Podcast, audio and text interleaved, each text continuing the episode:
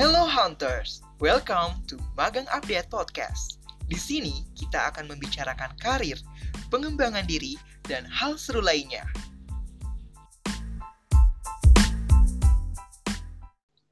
Halo Hunters, balik lagi bersama podcast Magang Update. Menjadi seorang mahasiswa tentunya harus membagi antara mengerjakan akademik perkuliahan dengan mengasah kemampuan soft skill untuk bekal dalam dunia kerja. Dalam artian, mahasiswa harus bisa produktif di kedua hal tersebut. Kegiatan dalam hal akademik perkuliahan seperti mahasiswa berprestasi, menjadi delegasi, dan aktif mengikuti lomba-lomba yang dapat meningkatkan prestasi diri. Selain meningkatkan prestasi diri, pengembangan soft skill berperan penting dalam meningkatkan kapasitas diri nih, teman-teman. Beberapa soft skill yang dianggap penting yaitu time management, public speaking, critical thinking, dan lain-lain. Diadakannya podcast ini dengan topik Being Productive During College Life bertujuan untuk memberi pengetahuan kepada hunters mengenai produktif serta aktif di berbagai kegiatan selama perkuliahan. Nah, di dalam podcast ini, Aku tidak sendiri nih teman-teman. Aku bersama Kak Shofi Asifa Natasha dengan mengangkat topik being productive uh, during college life. Halo Kak Shofi. Halo, halo Adi. Oke, apa kabar nih Kak? Baik dong, kamu gimana? Oh, Alhamdulillah baik juga. Kuliahnya lancar Kak? Lancar.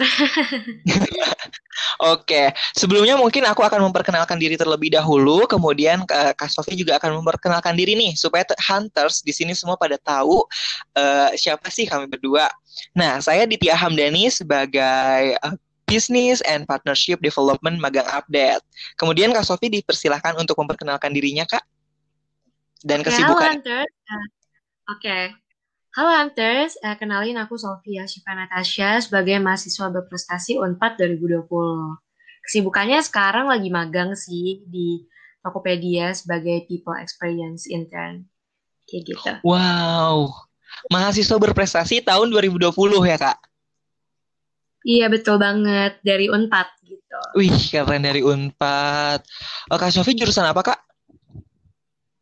Oh iya bener ya, jurusan aku jurusan komunikasi.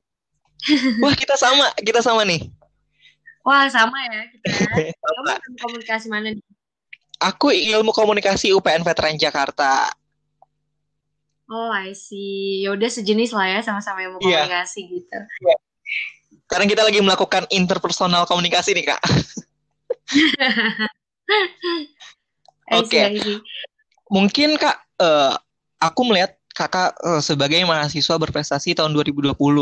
Lalu sekarang juga uh, magang juga di Tokopedia.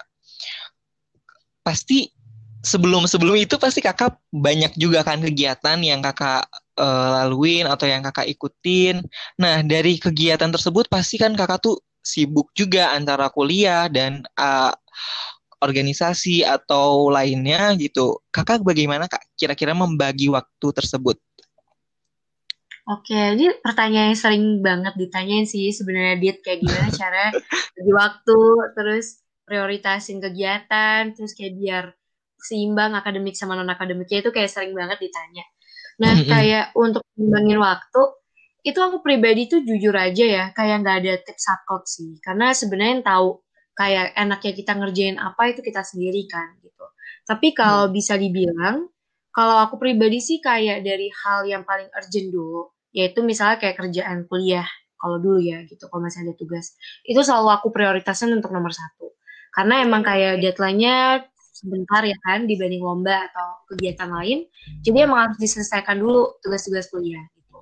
Lalu baru kayak masuk ke lomba atau organisasi.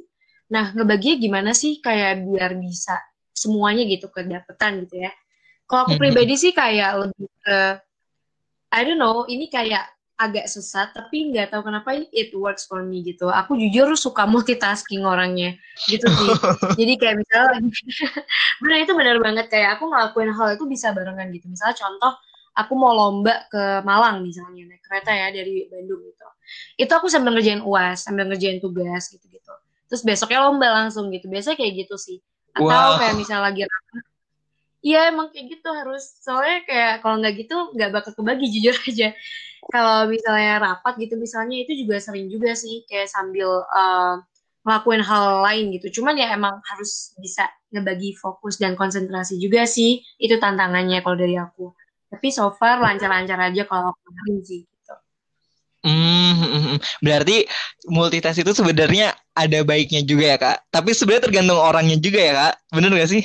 Tergantung orangnya sih, bener banget. Soalnya ada orang yang nggak bisa kan, karena nggak hmm. bisa uh, banyak hal tuh konsentrasinya kepecah. Kalau aku pribadi sih, karena aku tahu diri aku seperti apa, makanya bisa. Nah makanya kembali lagi ke orangnya dan kamu juga harus tahu kamu tipe orang yang kerja gimana. Hmm, bener banget tuh teman-teman. Uh, hunters di sini juga harus tahu nih multitask atau hanya sekedar juggling gitu. Maksudnya juggling itu adalah uh, berpindah aja gitu ya kak. Kan beda kan kayak multitask itu kayak kadang kita mengerjakan dua sekaligus ya kak.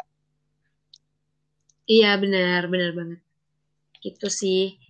Emang gak baik sih sebenarnya. Aku nggak nyaranin ya untuk hunters. Cuman kalau kalian merasa dan emang kepepet ya mau nggak mau nggak sih.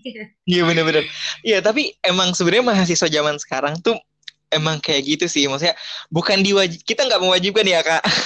Hunters di sini jangan salah sangka nih. Bener, bener. karena memang harus ada iya bener-bener. Harus ada sedikit pengorbanan juga ya kak. Bener sih, itu bener banget. Pengorbanan selalu ada sih pasti. Apalagi kalau kamu emang pengen ngelakuin banyak hal, itu pasti harus ada di konten Bener, karena uh, kalau misalnya memang harus mencapai anak beberapa anak tangga tuh butuh pengorbanan dan uh, kitanya juga harus siap nih. Oh, berarti Bener itu tuh dari Kak Sofi. Oke. Nih, Kakak kan uh, selain mungkin uh, aku tadi Kakak kesibukannya adalah uh, sebagai mapres dan juga uh, intern di Tokopedia nih Kak. Sebenarnya Kak apa sih kak hal yang mendasari atau memotivasi kakak untuk selalu aktif uh, mengikuti berbagai kegiatan? Karena kebetulan nih kak, kita juga berdua sempat hampir ketemu juga dalam online ya, maksudnya sempat berhubungan di WA tapi tanpa sadar. Betul betul banget. Iya. Kira-kira apa iya. kak motivasinya kak? Motivasi ya, kalau untuk motivasi sih sebenarnya kayak lebih ke aktualisasi diri sih. Jadi kayak se gimana nih kegiatan aku bisa memenuhi interest aku seperti itu. Jadi emang kalau tujuan aku tuh bukan kayak I have to win, aku harus menang ini itu enggak, tapi kayak lebih pertama apakah itu membuat diri aku content and happy. Gitu itu pertama. Hmm. Terus kedua juga kayak lebih ke kegiatan yang aku lakukan itu mostly emang kayak berhubungannya sama orang sih karena aku pribadi suka banget kayak ngelakuin kegiatan bareng orang lain gitu berorganisasi lomba juga walaupun emang individu ya cuman mostly kan ketemu orang baru gitu dan itu aku suka banget gitu jadi kayak uh, bisa nambah relasi, koneksi dan network ya sama aja ya itu tiga-tiga artinya. Cuman uh, menurut aku sih itu yang penting gitu sih. Jadi kayak aku sebagai orang yang extrovert nge-charge energi dengan ketemu orang. Itu salah satu alasan kenapa aku orangnya aktif gak bisa diem ke mana-mana. Oh. Nah, gitu. Terus kayak yang ketiga sih kalau aku pribadi ya, aku ngebuat platform juga waktu itu kayak kakak tingkat, terus kayak organisasi juga aku sebagai uh, presiden di UKM aku. Terus ya beberapa kegiatan atau kepanitiaan juga jadi uh, pemimpinnya gitu. Cuman alasannya sih bukan karena jabatan atau gimana ya. Tapi kayak seberapa bisa aku ngasih impact ke orang lain sih gitu. Jadi kayak aku nggak mau melakukan kegiatan all for myself tapi kayak lebih ke how my environment is going to be karena kegiatan yang aku lakuin diet gitu sih kalau aku tujuannya Wah, bener-bener bener. Keren banget nih Kak Sofi. Berarti memikirkan impact-nya bukan hanya ke diri sendiri, tapi orang-orang uh, sekitar juga, environment juga. Gimana nih hasil dari kok Sofi ikutan ini itu tuh harus ada impact-nya tuh bukan ke Kak Sofi aja berarti ya? Bener, bener banget. Oke, kakak ternyata ekstrovert ya. pasti sih kayaknya komunikasi kadang uh, maksudnya spekulasi orang-orang tuh tentang komunikasi anak komunikasi itu pasti oh pasti ekstrovert nih pasti jago ini nih gitu Iya juga sih. Iya padahal sebenarnya enggak juga. Banyak yang introvert Iya bener banget bener banget. Sebenarnya kayak extrovert itu doesn't mean kamu suka ngomong gitu sih. Kayak lebih gimana cara kita nge-charge energi gitu tau dia. Jadi kayak oh. extrovert itu meaning kamu tuh bakalan seneng, bakalan energize kalau ketemu orang dan suka di tempat ramai itu extrovert tapi bukan berarti kamu jago ngomong nah itu kayak miskonsepsi hmm. sih sebenarnya gitu. Hmm, hmm, hmm, hmm. Ini buat hunters juga nih. Jadi ketahuan juga nih hari ini bukan hanya bukan hanya cerita tips and tricks juga nih, tapi juga tahu nih kayak extrovert, introvert gitu ya. Oke kak. Betul. Menurut kakak nih kak, eh apa sih tadi kan eh, kakak mungkin eh extrovert maksudnya untuk nge-charge diri itu enak bertemu dengan orang banyak atau ngobrol-ngobrol atau istilahnya eh, kakak tuh misalnya sebagai people development ya kan. Nah, kakak eh, gimana sih kakak menumbuhkan eh, motivasi itu sampai saat ini, sampai di kondisi di mana kita tuh harus diem di rumah gitu kak. Hmm, oke. Bener sih. Ini kayak pandemi itu challenge banget ya buat kita extrovert gitu. Kayak Iya. Karena nggak bisa ke tempat ramai. Misalnya kayak contoh aku dulu kalau capek ya udah main keluar gitu kan atau nonton konser bahkan kayak gitu-gitu karena emang kayak recharge energi aku dengan kayak gitu gitu. Tapi ketika pandemi kita harus beneran diem di rumah. Apalagi tahun kemarin ya parah banget yang sampai separah itu kita susah banget keluar gitu kan.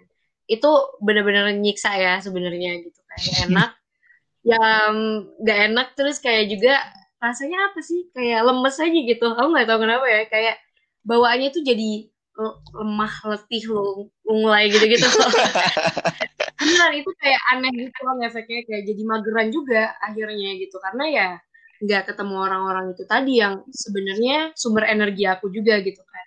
Nah caranya gimana nih untuk uh, kalian itu? Apalagi kayak kita harus tetap beraktivitas ya di level kayak gini gitu kalau aku sih eh, pertama emang harus tetap connect sama orang-orang sih. Caranya gimana? Aku pribadi sering banget kayak misalnya malam minggu gitu atau kayak malam Sabtu gitu ya, kayak abis intern gitu kayak teleponan sama teman sampai berjam-jam itu sering banget. Bahkan sampai orang tua aku nanya, kok kamu hobi banget sih teleponan sama orang sampai malam gitu kan. Ya itu salah satu bentuk apa ya self reward aku gitu. Setelah aku capek seminggu kerja misalnya atau kayak kegiatan penuh gitu di rumah yang tanpa ketemu banyak orang gitu ya caranya sih dengan ngobrol sama orang itu gitu. Dan aku enjoy banget kayak ngobrol sama orang tuh bisa sampai berjam-jam. Karena ya itu tadi sih kayak conversations atau kayak energi orang itu tuh ngebuat aku berenergi juga gitu aneh sih. Cuman intinya kayak gitu. Jadi kayak aku suka banget uh, nelpon-nelpon teman-teman aku kalau mereka lagi free ya kalau misalnya lagi sibuk nggak mungkin. Itu aku selalu telepon dan biasa di hari libur sih sukanya. Terus kedua ya kalau aku sih um, jujur aja sih kalau emang nggak bisa banget nih orang-orang diajak komunikasi lagi pada sibuk segala macam ya mau nggak mau ya kita nggak boleh egois juga harus kayak ngobrol sama orang gitu nggak bisa. Tapi kayak lebih cari distraksi lain nih kira-kira apa yang ngebuat aku tuh nggak fokus sama kesendirian aku gitu jadi kayak aku nonton film, nonton YouTube, dengerin lagu itu salah satu escapism yang lumayan efektif lah ketika pandemi gitu. Karena aku merasa ada di dunia itu kan kalau kita lagi nonton film, you know, kayak kebayang gitu, oh, bener, bener. kebawa nih atmosfernya gitu. Jadi kayak ngerasa nggak sendiri aja sih, walaupun sendirian gitu. Jadi ya kalau aku sih caranya emang kayak gitu, ngelakuin hal yang emang sekiranya mendistraksi aku dari kepenatan ini. Oke, ternyata memang ada beberapa orang yang eh, seperti itu ya Kak di saat pandemi. Maksudnya tadi Kakak adalah dengan menelpon orang-orang untuk eh, lebih untuk ngecat diri Kakak lagi gitu. Terus juga menonton film gitu. Untuk kayak ngebayangin juga sebenarnya salah satu hal yang ini tuh nonton film juga termasuk ya Kak. Karena kita bisa halu juga. Bener sih, apalagi kalau ceritanya bagus gitu ya, kayak buat emosional kita eh, bener-bener kayak ngerasa aku beras- berada di posisi itu gitu. Jadi kayak wow, apa ya, bisa ngebuat lupa lah seenggaknya. Iya bener-bener bener. Bener. Oke, keren banget sih Kak. Tapi Kak, eh, kadang eh, ada ya orang yang misalnya eh, pengen eh, berusaha produktif nih Kak. Tapi ngeliatin orang terus nih, misalnya nih, aku ngeliatin Kak Shopee, aku misalnya pengen produktif ya Kak. Terus aku ngeliatin Kak Shopee, wah Kak Shopee itu produktif. Tapi bukan malah aku yang produktif, jadi kayak aku tuh malah eh, insecure Demot atau gitu malah ya. iya gitu. Itu menurut Kakak untuk menangani itu gimana Kak? Oke, sebenarnya kayak kita insecure sama orang lain itu sebenarnya wajar sih. Maksudnya manusiawi ya. Aku nggak bisa bilang jangan insecure itu nggak boleh juga. Karena toxic positivity sih menurut aku. Jadi emang wajar sebenarnya uh, untuk merasa insecure sama pencapaian orang. Cuman yang perlu kita tekankan adalah kita boleh nih untuk nge-compare diri kita ke orang lain untuk motivasi. Tapi kalau udah sampai kita malah jadi demot, kita jadi insecure, tandanya ya nggak berhasil dengan metode kayak gitu. Kalau aku pribadi sih emang kayak nggak bisa dihindari ya untuk nge-compare tuh pasti selalu ada. Karena kita manusia nggak pernah puas gitu kan. Selalu nge-compare terus.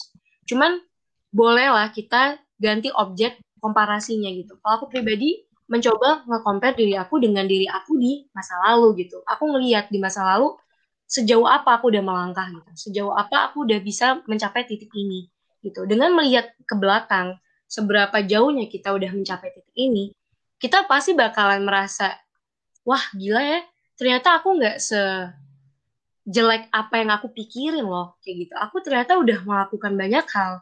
Aku udah ibaratnya mengalami banyak hal, belajar banyak hal yang memang mungkin hasilnya belum kelihatan gitu ya. Cuman sepanjang perjalanan itu kita mendewasakan diri itu pasti ada gitu.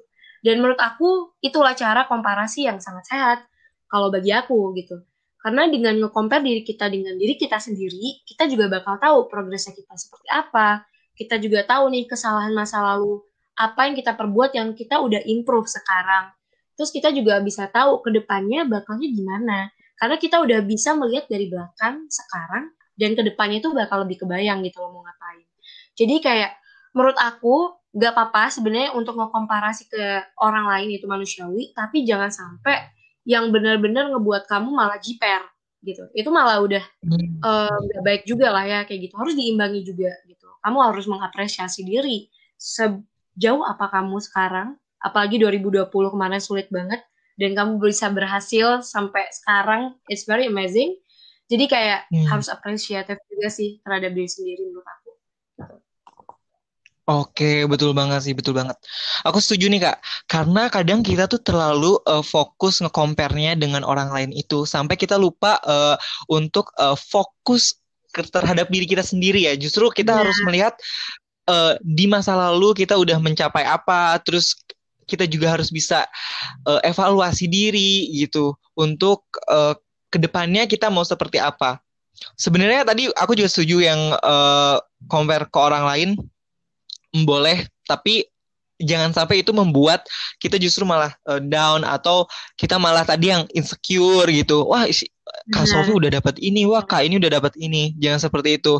Ternyata memang fokus nih teman-teman. Hunters di sini harus fokus terhadap diri sendiri terus introspeksi juga apa yang udah uh, kalian lakuin dan apa yang harus diperbaiki. Betul nggak kak? Bener banget. Jadi kayak emang kita harus paham juga sih setiap orang perjalanannya ya emang pasti beda gitu jadi kayak ya mm-hmm. kalau kita nggak compare nggak akan ada habisnya juga sih gitu. Selalu ada yang di atas pasti. Gitu. Iya benar-benar bener di atas langit tuh kayak masih ada langit.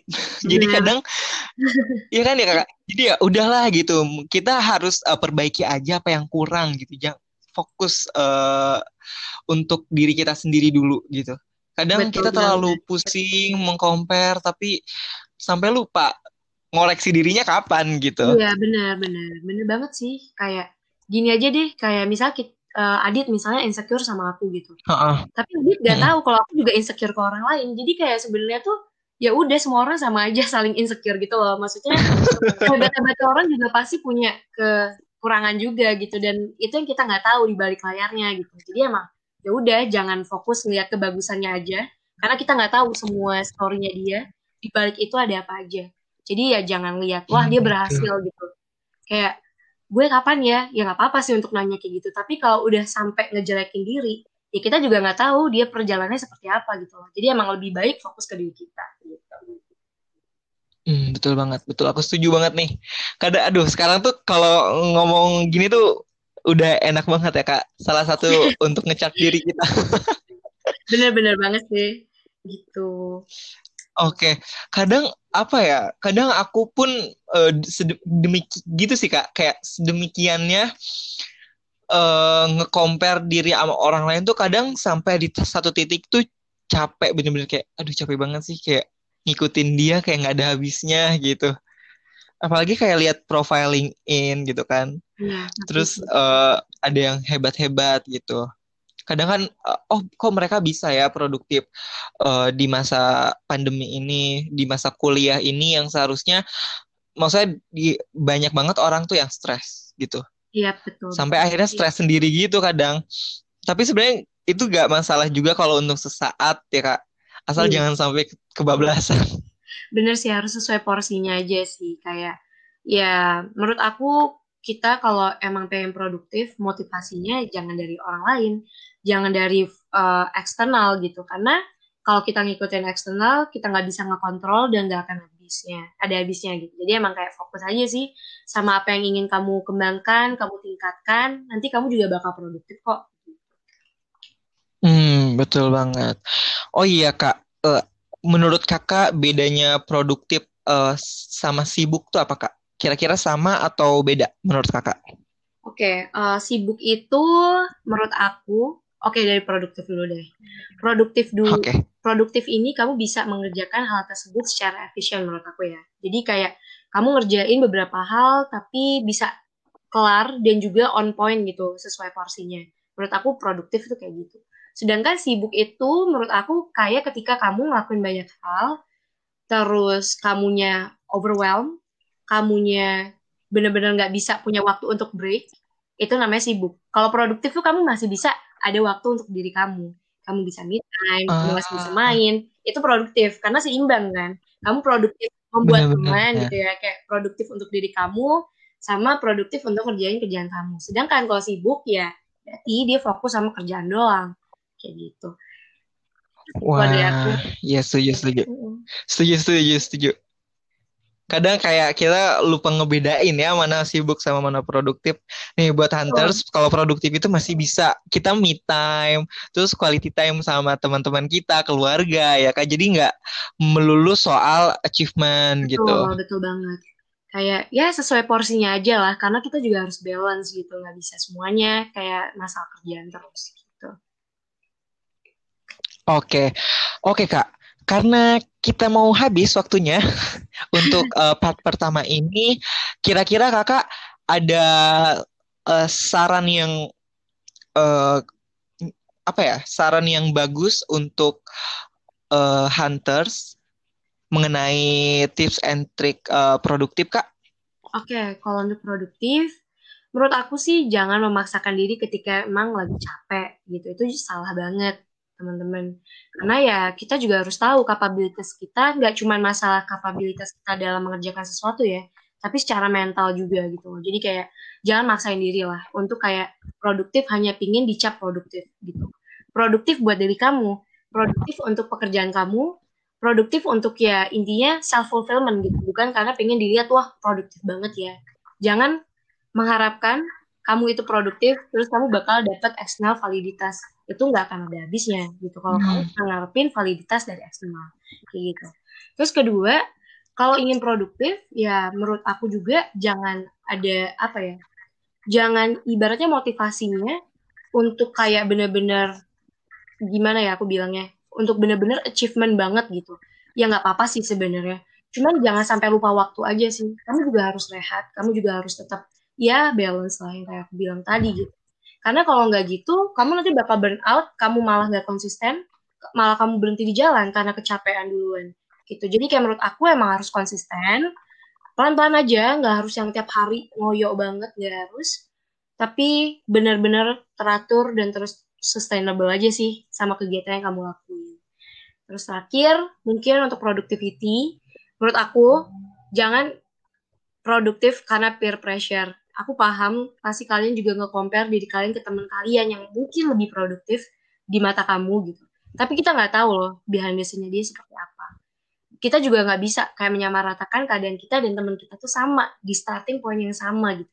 Jadi emang nggak bisa kita ngikutin semua orang yang keren-keren itu kita ikutin semua gitu. Karena emang ya beda aja sih. Kayak waktunya kita beda, keadaan kita beda, keadaan rumah kita mungkin beda. Terus juga mungkin keadaan finansial kita juga beda jadi kayak produktif is all about yourself gitu loh. Jadi kayak bukan karena orang lain, tapi karena diri kamu yang ingin produktif gitu. Wow, keren keren keren.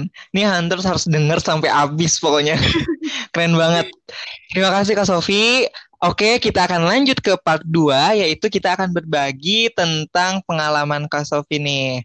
Oke, terima kasih Kak Sofi. Thank you, Adit.